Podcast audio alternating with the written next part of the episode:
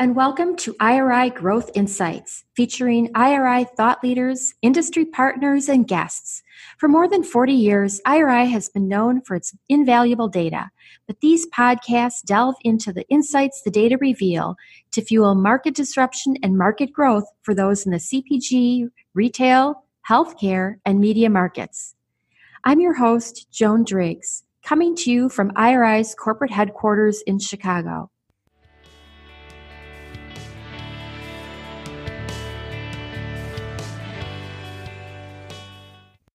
Hello, and welcome to another episode of I R I Growth Insights.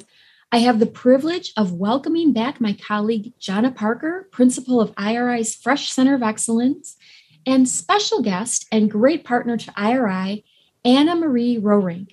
Anne-Marie is president of two ten Analytics, a research company that specializes in food retailing. Anne-Marie is known for her work in meat, produce, deli, bakery, and candy. Just yesterday, Jonna and Anne-Marie hosted a webinar, Where's the Meat? Understand what consumers want in plant-based protein.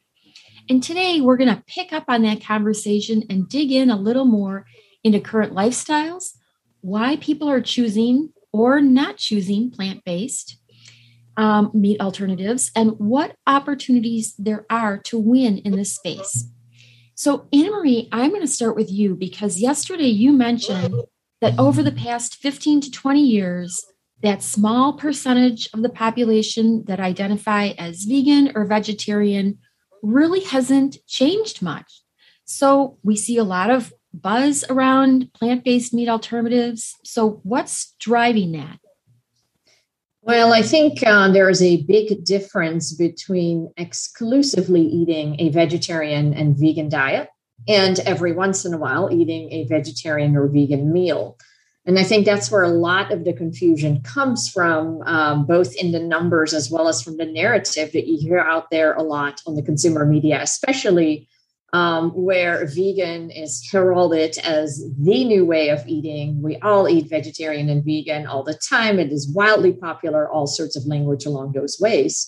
I would absolutely argue that if you were to go twenty or thirty years ago, that fewer people on occasion would eat a vegan or vegetarian meal. But you are absolutely right, Joan, in that the number of people that exclusively eat vegan or vegetarian has remained the same, right around five to seven percent. I've never seen it higher than seven percent. Um, so there's, there's, I think, the big difference. And therein lies, too, the difference with plant-based meat alternatives. A lot of people believe that they are only consumed and bought by people who adhere to an exclusive vegan or vegetarian lifestyle. And the numbers absolutely don't show that. Correct, Jonna? Yeah, I think the number that I usually stick with is that I believe it was in a study we did with Power of Meat that you did, Anne-Marie, where just under sixty percent of folks are looking for a plant-forward diet or plant-forward choices or more plant-forward choices. And that's very different than all the time eschewing meat. And I think that's what's changed is the concept of balance and mixing meat with plants, the importance of a balanced diet, the importance of maybe scaling back, but still enjoying meat is what is driving this interest. But plant forward is different than meat alternative to consumers. In Anne-Marie's study that we actually asked as a separate box, how, you know, are you eating more meat alternatives? And there was a decent amount of people, but not as many as looking just to mix more plants in. And I think that's what we're seeing is a lot of times as marketers, we say to ourselves, oh, they're eating less meat. Let's give them something that looks like meat. And I think that's really intriguing to people. And obviously, it's been intriguing enough to start to appear on menus as far ranging as Burger King and Disney World. Um, and obviously, then that menu interest has brought retail interest. And the products have really gotten interesting and high quality, excellent brand marketing out there with those products. But at the end of the day, the consumer is looking for variety, diversity, and plant forward, not always just, hey, I was going to eat a beef burger and now I'm going to eat a beet burger. Right. But, you know, it's interesting because you're right. A lot of this is being driven through food service. You know, it just, just, and I would argue you could say that about fish. You could, you could say that about so many different things. People experience it in a restaurant and then maybe get the confidence or something to try it at home, but it's seeing something in the store. You know, it's seeing the different varieties in the store. Um, the restaurant might be the easiest, you know, gateway to it, but convenience is another element. Um, so let's talk about some of the different products and how manufacturers of these um, meat alternatives, I'm, I'm talking about specifically, are working to make it easier for people to adopt these products. Anna-Marie, how yeah, about I can, uh, we start with you? Yeah, I'll hop in here first. You're absolutely right that in past years, we've always seen trends emerge in restaurants first, and then retail had about a one to two year lag. And we had a beautiful opportunity to see how it did in restaurants. And that was true in terms of new items, also flavors, um, things like bowls and sushi, all of that sort of started in restaurants and made their way into retail. Now, of course, the pandemic completely changed that cycle. And as is, the cycles had gotten a lot closer over the last few years because people are looking for variety. Um, so retail had to follow food service much, much quicker as is.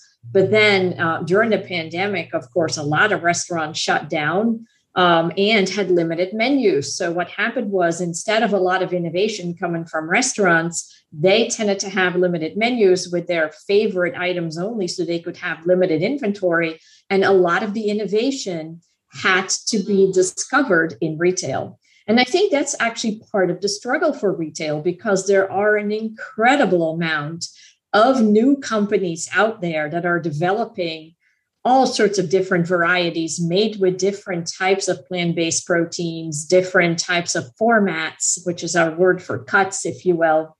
And so now suddenly it's up to retail to figure out, where do I put it in the store? How many items do I need to have? Uh, what kind of brands do I need to have? And they don't have Big Brother restaurants to help them with that all that much. Jonna?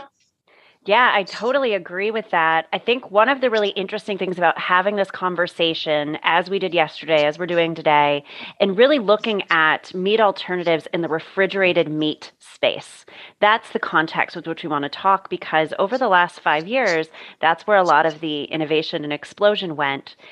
And what was so interesting about twenty twenty is that, again, the life cycle started at restaurants. We started to see Impossible, Beyond, and some of the other brands hit with a fresh burger alternative or sausage alternative two or three years ago in restaurants. So twenty twenty was the year that then retail wanted to take it big based on that life cycle.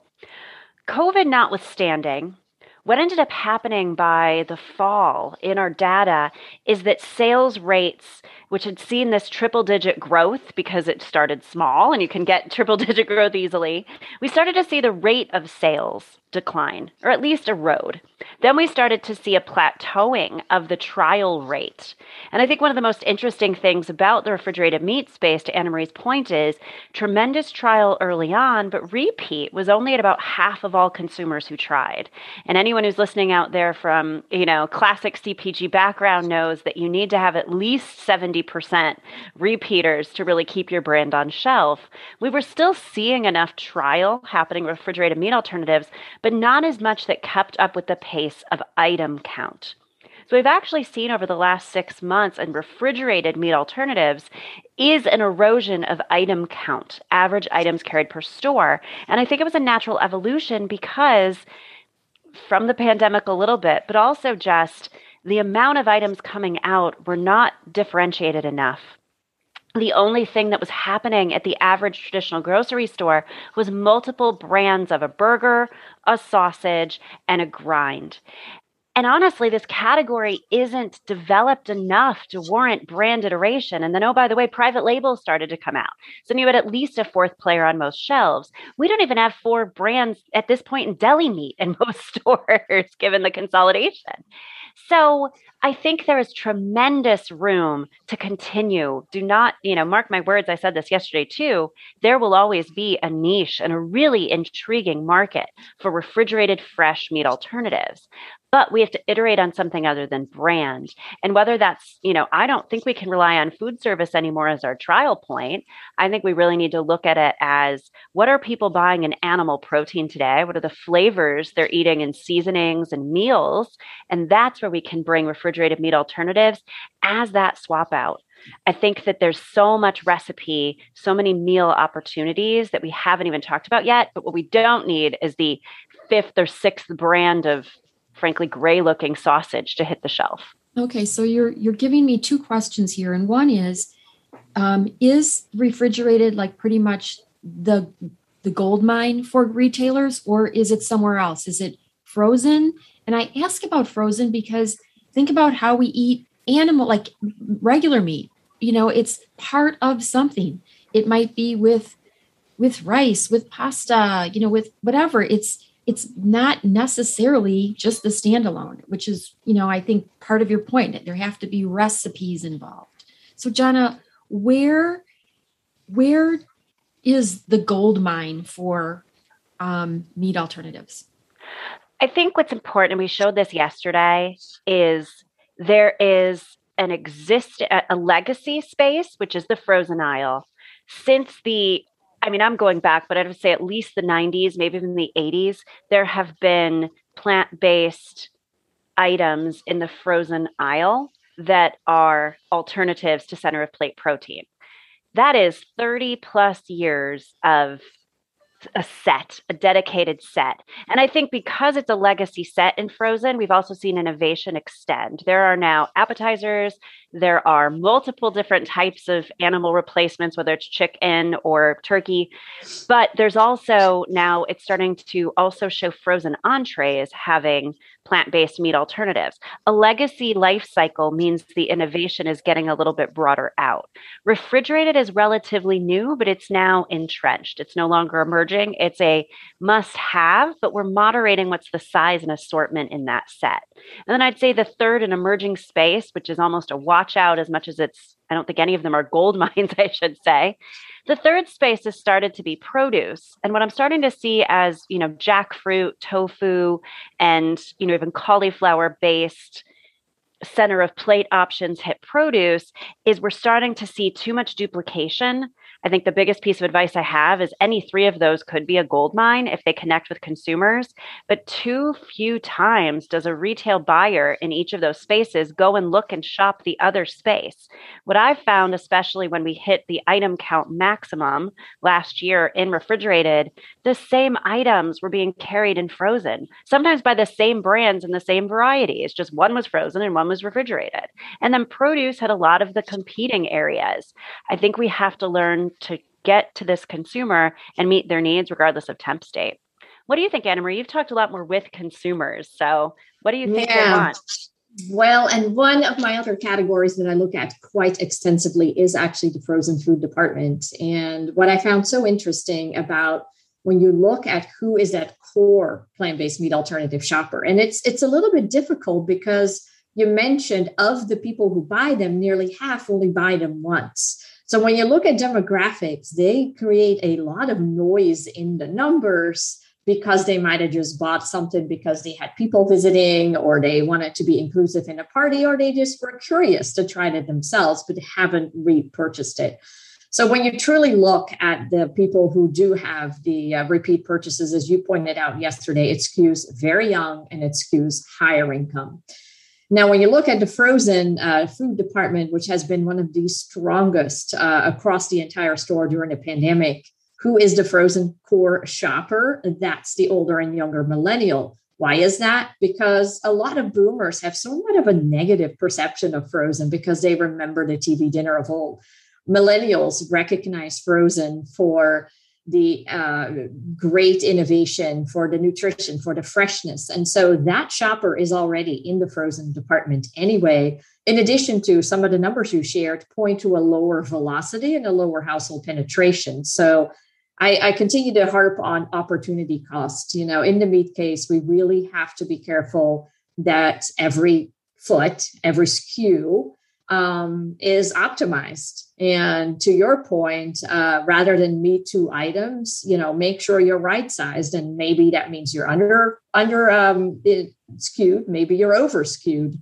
Um, and I certainly think there is an interplay between frozen and fresh. But to your point, that can be complementary rather than overlapping assortment.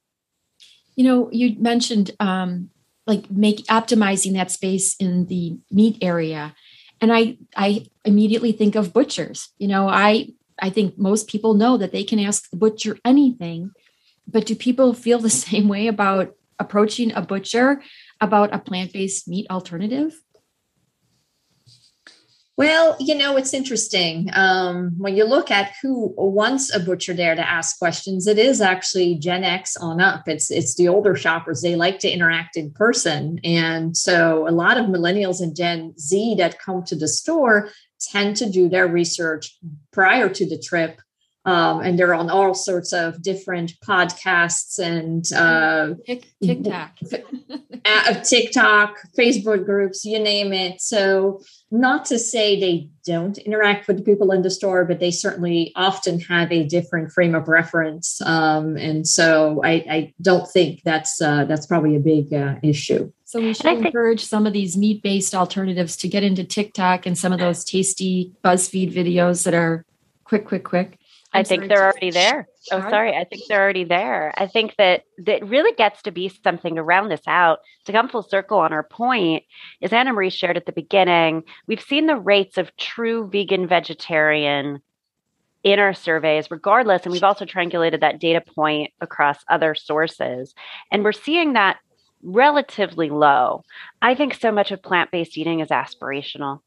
And I think it is a badge of honor and a social currency for the younger consumer. And I mean that with myself included. I mean, it's really very much, you know, you're thinking about when you say, I want to eat more plant-based, there's a permissibility health-wise that you feel better about. And then there's also a social and environmental benefit that I think the younger consumer are really into. But as as someone said yesterday, you know, one of the great things about our webinar yesterday, and again, if you haven't seen it, it's on iriworldwide.com slash fresh foods, um, is that the uh, one of the consumers that we shared, she said, I've tried the meat alternatives at the store because I wanted to like them. It's exactly what it, it appealed to me, but I couldn't stand the smell and I didn't really like the taste. I think that the real true heart of this is it's not even so much about getting people to be aware of them. I think it's about the experience of them. And that's why, again, I think that this is a space that I don't want to see go away. It has a place, but like so many other things, you know, what sprang to my mind is breakfast bars and power bars, right? Those several years ago, the only people that eat them are heavy weight lift, weightlifters, right? We needed yummy flavors and new sizes and craveable brands and excellent halo effect to make them be the average American's choice for breakfast. That is where I think the meat alternative is going. You know, people only eat so many burgers and sausages without seasoning in a year. And yet that's really the option that we're giving them today. There's an infinite amount of meals and variety that is really just waiting to be discovered on the shelf. I think we had to grow to learn. We're going to scale back a little bit. And then I think there is more coming out. And I really hope there is more coming out. You know, deli and the refrigerated space of meals is a a huge opportunity for plant-based. Mm-hmm. So there's lots of room, but not just to, you know, throw it on TikTok and make people think they're going to run and get it, because we've had a lot of trial and not a lot of repeat. Yeah. I think you make a good point, particularly about like almost the recipe ready, you know, like have it, have it kind of ready to go. So when I make my own pasta or starch or whatever it happens to be, salad, there's something flavorful to add to it. What other barriers do you see, um, Anne-Marie, in getting people and getting some of that penetration that seems to be lacking or the repeat? Yeah, it is very interesting. Uh, we did see an increase in the number of pounds that were promoted. So what we mean by that is there just were more items on sale, and that's often Uh, to create trials. So people, of course, it has a little bit of a higher price point. Typically you get two patties for around eight dollars. Uh, whereas you can get a whole pound of hamburger meat for, you know, five dollars or so, depending on, on your weapon of choice there. But um, so we see more promotions. Uh, I've also seen it more, more just sort of uh, events in store. The issue with that is during COVID, a lot of those events fell away. Uh, but I think from a marketing perspective, and one of you two just said it, there is great awareness, uh, but it really comes down to what is the experience I have with it? Uh, because obviously only a good experience is going to drive new trial. And the other thing is too, a lot of people say, well, for an everyday, for my family, that's one thing, but I wouldn't serve it for a party or a Christmas dinner sort of thing.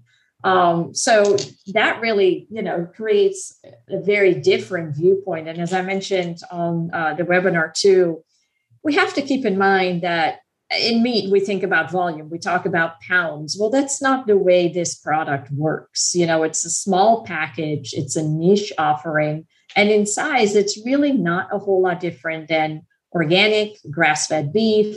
Um, so that's, I think, how we have to see it. This is not going to conquer the entire world, um, but it has a place and it has growth. I think one of the other big, absolutely everything you just said, and I'd say the last barrier is to that experience would also be the inclusions and the nutritionals, right? And if you look at the frozen space, there's such variety in the ingredients that go into those patties, sausages, and grinds. And again, I know the challenges of temperature, state, and supply chain, but when we walk to the refrigerated case, so much has been turned over to the true alternative as opposed to the hybrid or the veg-forward blend. And I think that there's, you know, we could take a clue from the fact that the frozen case has been around, and a lot of that innovation extension is about the inclusions of the nutritionals. This is a diet and a way of eating that is here to stay, but there's so much more room to make it more resonating with consumers to get those pounds and those turns going. Yeah. Now, you did mention, um, Anne-Marie, that, you know, this is a pricier product. Um, so I would imagine that it it wouldn't be for large households, um, and it would definitely be for more affluent people. Is there, you know, again, maybe something in frozen in with more of these recipe ready that could bring that cost down or make it more um, approachable to larger households? I, I think uh, all the big players in the plant-based meat alternative space have recognized that their price per pound, to use that as a uh, a, a good measuring uh, point against meat, uh, they've all recognized that they're higher, and they've all indicated that within X many years, that number depends a little bit by brand, but many have um, already indicated that they are working on bringing that down. Um, in order to have scale and then be able to offer it. And I believe the ultimate goal for many is to get uh, around the, pri- the price of, of a ground beef uh, kind of price point. Whether or not that is feasible, uh, I, I have no idea about that, but certainly there's recognition in the marketplace about that. You know, so one more thing that I want to talk about before we close out, and that is, um, Jonna, you kind of started this when in one of your first statements, and that was talking about plant forward, you know, that we're not going strictly to vegetarian or vegan, um, but people want to incorporate more plants into their diet. So that would be around blends. Um, I've been a fan of like the, the mushroom blend. Um, that's been out for quite a while. It seems to be getting a little more traction over the years. But what about different opportunities by combining some of these plant-based with animal proteins? Jonna, yeah. What about that? You know, again, it's, we've tried measuring what we're calling hybrids or blends. And it's funny how, for how much it makes perfect sense. And when you triangulate all the consumer data, how few we're seeing hit shelf, especially in traditional grocery and mass and supermarket or super center, I should say.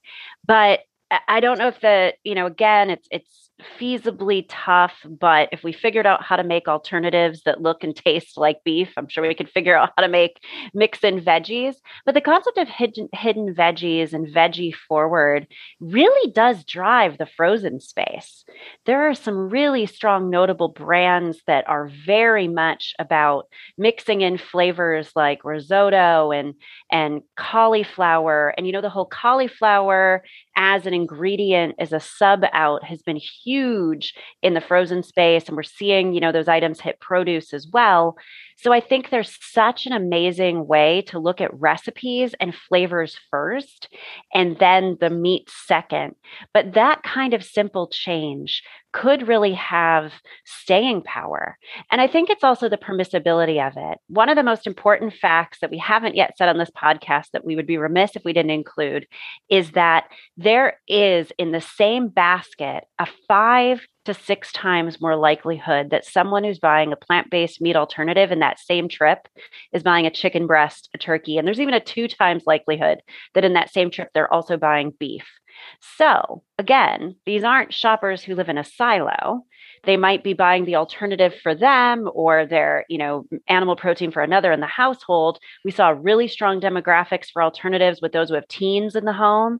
And again, you've got multiple eaters. So why not please the whole family and give them something that pleases everyone as opposed to making them choose two different things? So I think there's tons of room with blends. We haven't even seen the tip of the iceberg yet. Have you seen really cool things out at shelf, Anna-Marie? I know you talk with the industry so much.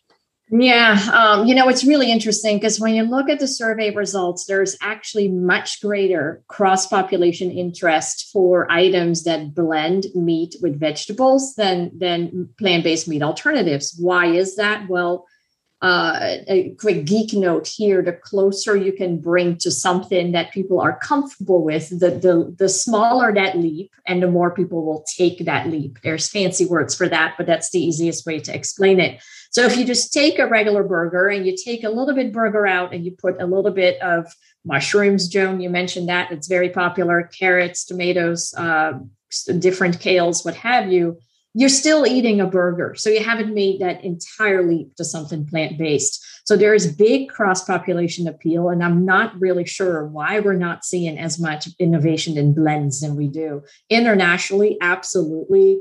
Uh, we see a lot of innovation in blends in Australia, in England, in, in the mainland Europe. And a lot of them position it as something where you can have hidden veggies for the kids. They will never know that they ate uh, a whole serving of car- carrots or a whole serving of kale or mushrooms, what have you.